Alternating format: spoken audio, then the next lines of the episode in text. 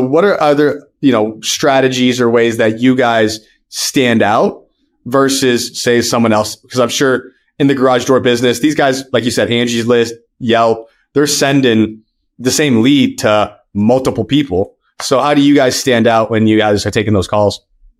Well, here's what I usually tell people is my mom and dad got a divorce when I was seven. And I usually explain to the client when I'm there, I say, you know, here's what you need to do today to get the door operational. Here's what you should do. And my mom, my mom worked three jobs to raise me, kept me in school, looked out for me. I love my mom more than anything.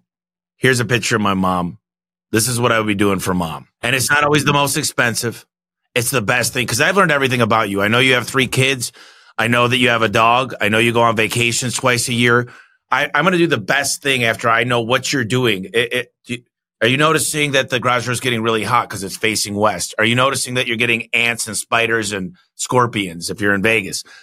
I, I'm going to ask a lot of questions. I noticed you had a fridge in here that you probably want not running in overtime all the time. So I'm going to give you what I would do for my mom. And I genuinely mean that. I treat people like mom. And another thing is we've got all trademark parts. So the highest cycle part, figure like you buy tires that'll go 10,000 miles. You could buy 20,000 miles. Same thing with shingles. You could get 20 year, 30 year, 40 year. The best cycle part I could find in the garage door industry was 20,000 cycles. So I worked with the distribution center and I said, let's go to 80 because I don't do things twice as good. I do them four times as good. So I trademarked everything and I say, do you want, I give options because I believe if you're not giving options, you're giving ultimatums. When you're giving a yes or no question, you're screwed. I say, listen, Tommy, can I ask you a question? I would say, why don't I do this? Sounds like you need a new garage door. Go ahead. We'll, we'll just play a little role play. Yeah, sounds like you need a new, new garage door. No, I'm saying this to you. Oh, Sounds oh, yeah, like yeah, yeah, man. I got a new garage door. Uh, you know, this one's been a little old, so that might be time. So here's what I like to do. I'm going to go over five options, and we'll go uh, one star through five star, and you can pick one you like. How does that sound? Yeah, man. I, I think that works. I want you to say yes. I want you to say I'm going to make a decision because that's my job. If I'm any good at sales my job is to get you to buy from me. The question is, what is it going to be? And I do believe options are, I've got the economical option and I've got top of the line. Did you want to kick the can and go builder grade? Or do you want to put something that's going to last for a long time? Because I'd love to get to know you more. In fact, I could be out here every year if you'd like, or we can get it done permanently. And yep. we practice this. Did you want a band aid fix today or do you want it fixed permanently? We say oh, things like, do you want your door to be safe? And watch my head. You want your door to be safe, don't you? Let's go and get this fixed right today. Try to say no when you're shaking your head. Yes, you got to kind of like wiggle out of it. you got to fight it. Yeah, no, I love it. And, dude, this is a masterclass in sales. So, and and your techs are also salespeople. Is that the way it breaks down, or do you have? How does that break down in terms of like your, so my team? techs are all they do the sales in the home. My installers don't do much sales, and I don't look for sales all stars. I just look for good humans. Like when you shake my hand, you look me in the eye. Like, are you proud when you walk into a room? When I ask you a story, do you say three words or do you tell me, can you tell a good joke? Like these are the questions I ask. Tell me a joke. And if it's like a knock knock joke, I'm like, okay, do a little bit better. But if they're just like, what I look for is people that believe in themselves. Like when I walk into a room, I think I'm the baddest ass dude that ever lived, but I'm not cocky about it. Like I still have humility, but I don't think I, I see people when they walk. You know, 55% of sales is body language. 37% is tonality. And then the rest of the words we use. Never say sign the contract. You say, can you okay the paperwork? Never say, did you need financing? You say, have you heard about our promotions? Did you, did you want to use your money today or did you want to use ours? I'm stealing so, that one. That's good. these things are not difficult.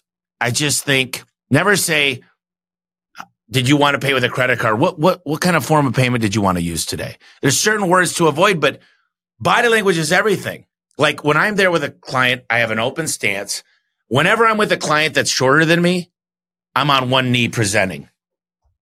I'm letting them be above me. When I'm at my job is to get in their kitchen or their living room. And I say, is there a spot we can sit down after I look at the door and discuss some options? Now I'm in I'm the only, the other guy's got his butt crack hanging out. He's sitting on the back of his truck. He's got a cigarette in one mouth writing up a quote. I want to be professional and I'm not the most expensive. I guarantee you I'm the best value. So good.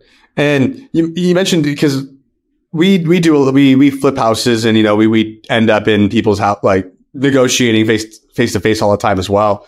And it's the same thing, right? Like, hey, do you have somewhere to sit down? Like where we can break everything down? We, we never have our sales guys, you know, offer quotes at, at the door or, or all that type of no, stuff. No, hell no. You don't offer a for sale by owner when it's a cash lead. First thing you do is you show up because they're going to go, what do they say? First thing they say is, I looked at Zillow. I think it's worth this. Your job is one of two things, no matter what they say when you're at their table, if you're in your position. Ready? When they say what they want to do, your job is one of two things buy the house or list the house. And you got to do both. Is I learned this from a guy because I used to flip a lot of houses. In fact, I got hundreds and hundreds of leads every week for cash buyers. Wow. When you go through it, number one is find out what they love to do. I was sitting next to an old couple one time, right? Actually, I'm not going to take credit for this. It's a buddy of mine, but it's a great story. He found out this old couple, what they love to do, and this guy worked with us, is their number one thing is they go to the movies every other day. And they didn't have a lot of money. They were on social security. And he found out and they love popcorn. They go to a matinee and they love popcorn. And it was important to them that they stayed in the house for the next six months. So you're a problem solver. You're going to say, listen, we not only want to sell, buy your home, but we want to make things work. We want to make sure you end up, what, what are you going to do after you move out of here? Because we've got a lot of connections. Where did you want to move? Be genuinely interested in that person. So what if, what if we, we got you the price and it was a smoking deal. We let you stay in the home for six months. What if we bought you all the matinee tickets and the popcorn? Mm. We'd like to take care of that for you. You guys like AMC or do you like Harkins? So you're a problem solver. And then here's the other side of it. When somebody's arguing with you and trying to get a better price, your job is to make them have a buying decision. So if they tell you, listen, I want to get, I want to sell the house for $280,000 and you know the house only worth 260. Your job is to get to make a commitment. Here's the right answer. Ready? You smile and you say, then let's just do that then. Then let's just do that. No matter what they say, let's just do that. You get it under contract and you say you need a new roof. Right now, every appliance is torn. Like now that I've got through the inspection and I actually see you got a mold problem. The door is on its last leg. The hot water heater is 24 years old. I've got to come down on these, but you get them to make the decision that they're using you. You're trying to get them to say yes. And so negotiating there before you even looked at anything, I think is more disingenuous than working oh. out a deal and saying, I'm going to look at everything. So let's go ahead. Let's just do that then.